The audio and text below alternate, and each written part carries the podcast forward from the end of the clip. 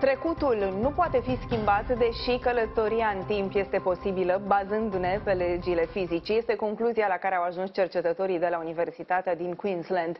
Evenimentele se reajustează în jurul oricărui lucru care ar putea provoca un paradox, astfel încât paradoxul nu se întâmplă, spune unul dintre autorul studiului. Spre exemplu, dacă cineva ar fi călătorit în timp și ar fi încercat să oprească pacientul zero din a se infecta cu noul coronavirus, nu ar fi împiedicat izbucnirea pandemiei pandemiei. Călătorul în timp ar fi putut fi chiar el cel care se infectează și devine pacientul zero. Un subiect pe care îl descifrăm chiar acum cu fizicianul Cristian Presură. Bună ziua, vă mulțumesc tare mult pentru prezență. Bună ziua! Desigur, o adevărată revoluție această descoperire nu este însă o premieră uh, când auzim despre o călătorie în timp, pentru că Albert Einstein a venit cu această teorie a fizicii, dar explicați-ne ce vor să spună acum cercetătorii de la Universitatea din Queensland. Aș spune în primul rând că nu cred că putem să ne numim o descoperire, mai degrabă o speculație. Pentru că, la ora actuală, nimeni nu are soluția călătoriei în timp din cauza a trei motive. Mecanica cuantică, teoria lui Einstein și conștiința. Nimeni până acum n-a reușit să unifice mecanica cuantică cu, cu teoria lui Einstein, nici măcar Einstein însuși.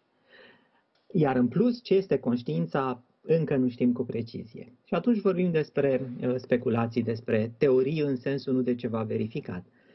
Uh, iar această nouă speculație sau teorie în acest sens este de fapt o versiune modernă a mitului lui Sisif. Dacă vă aduceți aminte, Sisif trebuia să urce pe vârful unui munte, să ducă o piatră, după care piatra cobora la loc. După care iar trebuia să urce pe o munte și iar să uh, cadă piatra la loc. În teoria relativității a lui Einstein, mișcarea aceasta a lui Sisif se produce pe o buclă în spațiu-timp.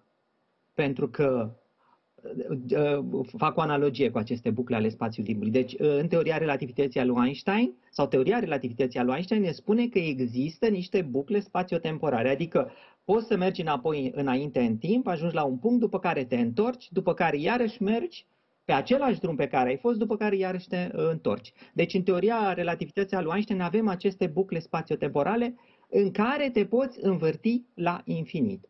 Care este dezavantajul? Dezavantajul este că nu ai liber arbitru.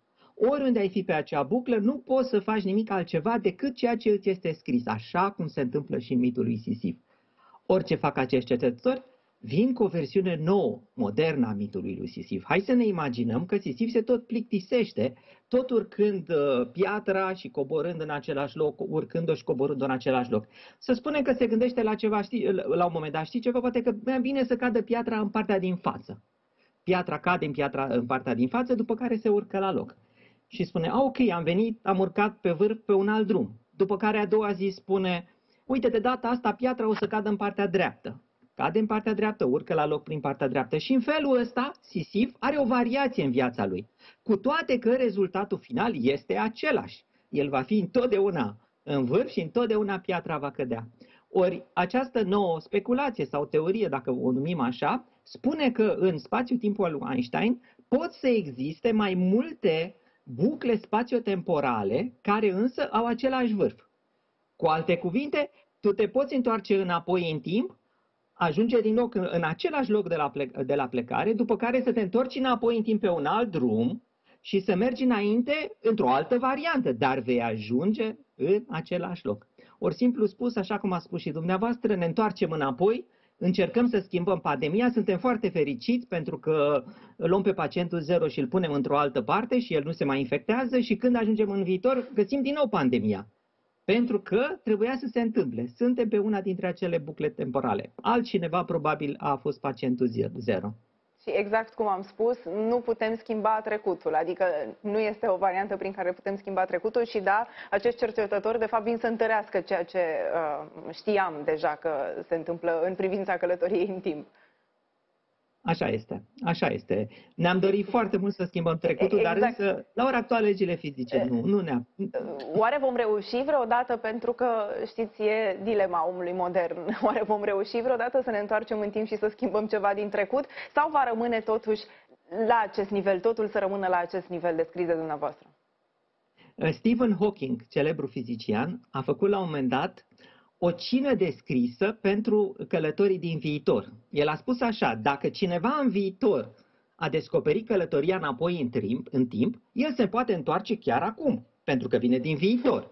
Corect. Și atunci a scris o carte și a anunțat pe internet, la ora 3 după masa, mâine, îi invit pe toți călătorii din viitor să se întoarcă înapoi la ora 3 și să luăm cină împreună sau masa împreună. N-a venit nimeni. Corect. Mulțumesc tare mult, domnule Cristian Presură, pentru prezență și pentru explicațiile dumneavoastră. Plăcere, la revedere!